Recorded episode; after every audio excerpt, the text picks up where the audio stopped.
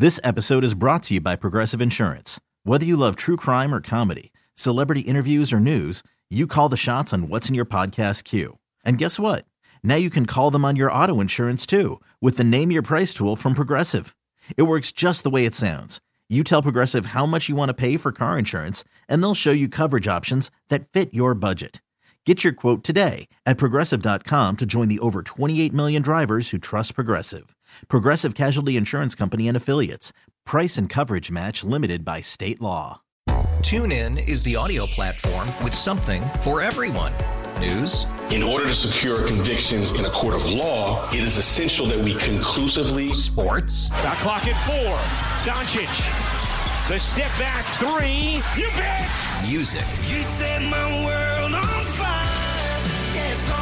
even podcasts.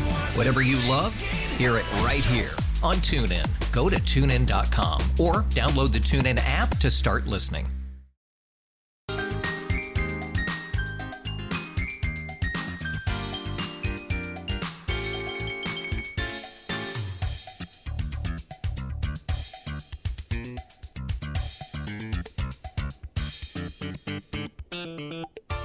Hi, good afternoon. Welcome to the program. If you weren't here at 12.05, you know you missed the first half. But you know you can get it. Go to KNS, knssradio.com. And up in the upper right corner, uh, right next to the Listen Live, is podcast.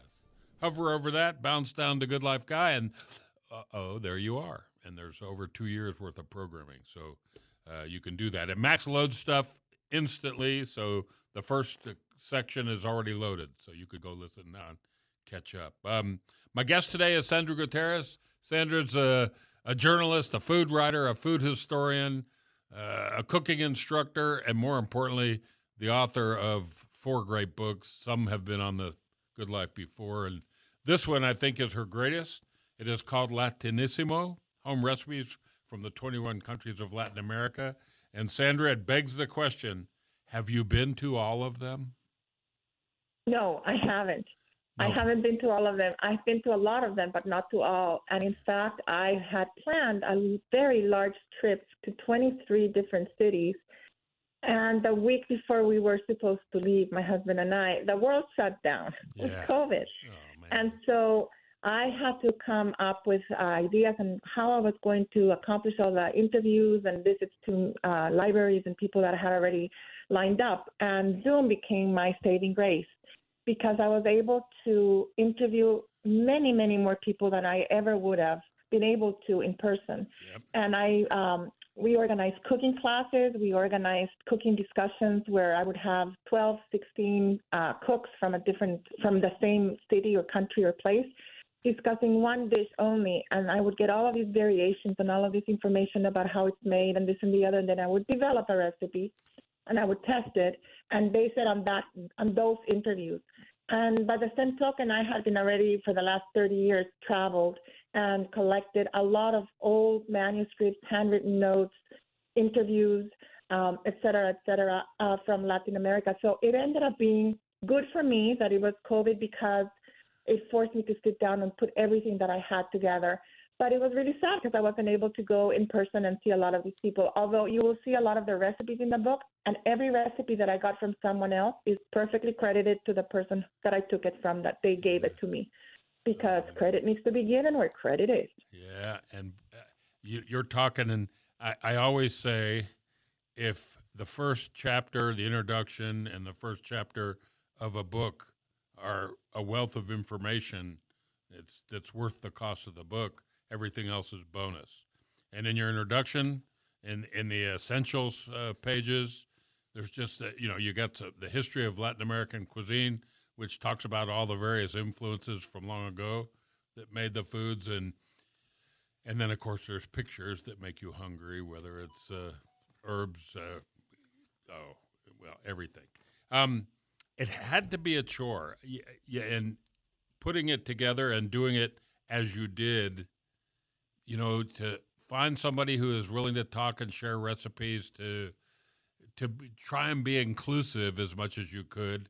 And I'm sure that's why there must have been a lot of com- conversations between you, your publicist, and the publisher uh, about how big the book's going to be and and uh, how many chapters and how many recipes.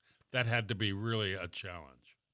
That was a challenge at the beginning when we that's how we started talking about the book because my original recipe list that I had was about 9,000 recipes. and you can't publish a book with that amount of recipes. You need a barge to carry a book. but uh, but I had to demonstrate to the publishing houses that I knew what I was talking about and offer them a lot of possibilities. So the next conversation was we knew it had to be much shorter, but how were we going to decide which recipes to put in? We had, we had to decide how we were going to organize the book. And so I had different options that I came up with. I thought I could do it by country, but if I did it by country, I was limiting myself to about 23 recipes per country, which is not enough to showcase the cuisine of any country. And um, then we thought, well, maybe a historical period, the colonial period, the pre-Columbian period. And I said, no, that is too historical, and this is a cookbook after all. So we decided to go. I think the best route was to showcase it by ingredients, some of which are native to the Americas, like corn and tomatoes and potatoes and chocolate, and some that came with a colonization, like rice and citrus and plantains and and some that are but that they have become so important to Latin American cuisines that we think of them as Latin America. Uh, it's hard for people when I to understand when I tell them that cilantro is Middle Eastern. It's not Mexican. It didn't come from the Americas. It came from the other side of the world. However, we use it more than any other cuisine. So that was the way that we decided to go at it. And then came the exercise of shortening the recipe list, but it made it much easier for me because I wanted to be able to thread the commonality of which we have a few, like the, the um, influence of Spaniards, for instance, in the basis of our cuisine, but also thread together the different patchworks that I had found in every single country so that when people open the book, they're actually, it's almost like looking at a whole quilt instead of just a little piece of here and a little piece, piece of there. So that was very, very important to me. Yeah. And doing it by these ingredients that, that make up so so many different styles and types of cuisine from South America. I mean, the section on avocado alone, uh, you know, this could almost be each one of these sections could almost be a book on their own, uh, especially the vegetable garden. You know, you, you, you have that encapsulated with all the different things you can do with some of the vegetables from South America. And it just had to be so much fun. And again, you know, the potatoes section. And you go, how many recipes from South America use potatoes? A lot.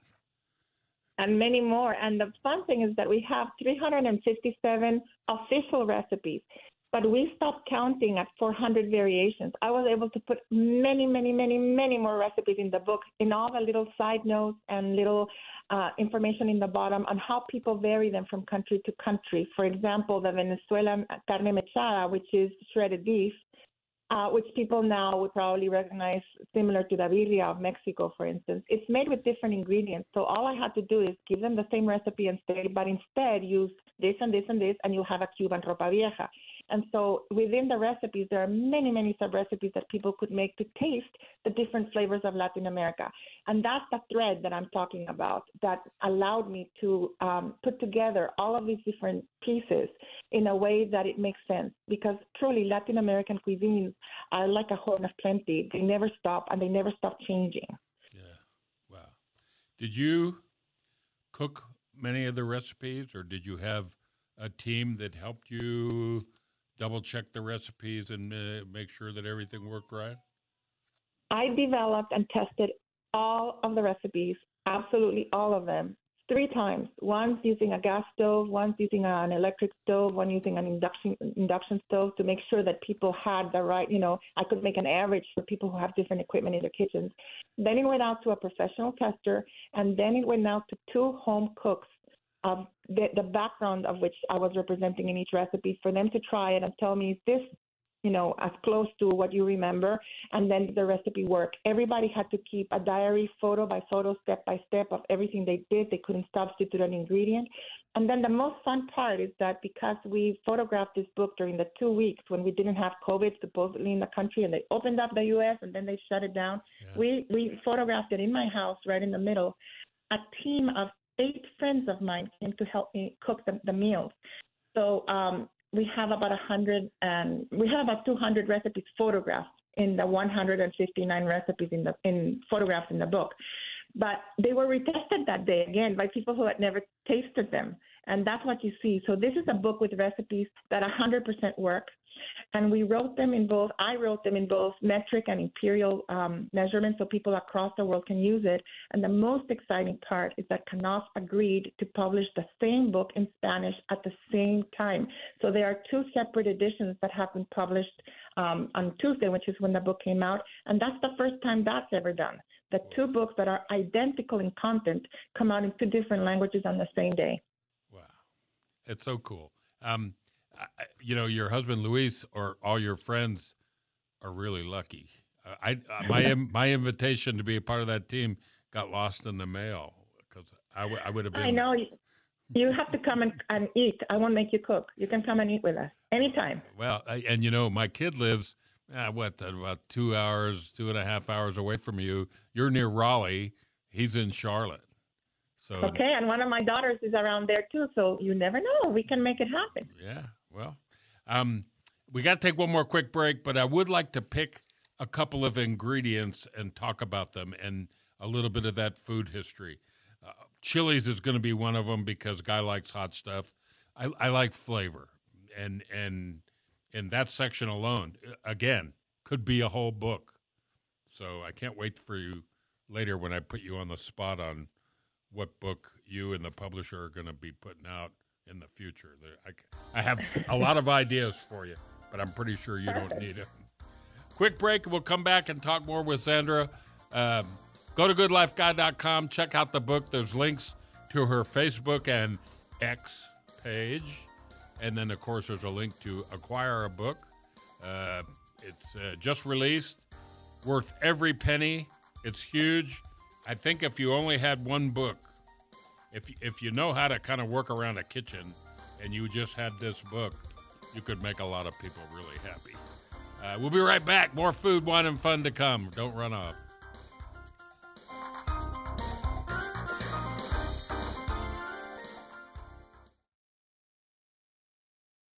This episode is brought to you by Progressive Insurance. Whether you love true crime or comedy, celebrity interviews or news, you call the shots on what's in your podcast queue. And guess what? Now you can call them on your auto insurance too with the Name Your Price tool from Progressive. It works just the way it sounds. You tell Progressive how much you want to pay for car insurance, and they'll show you coverage options that fit your budget.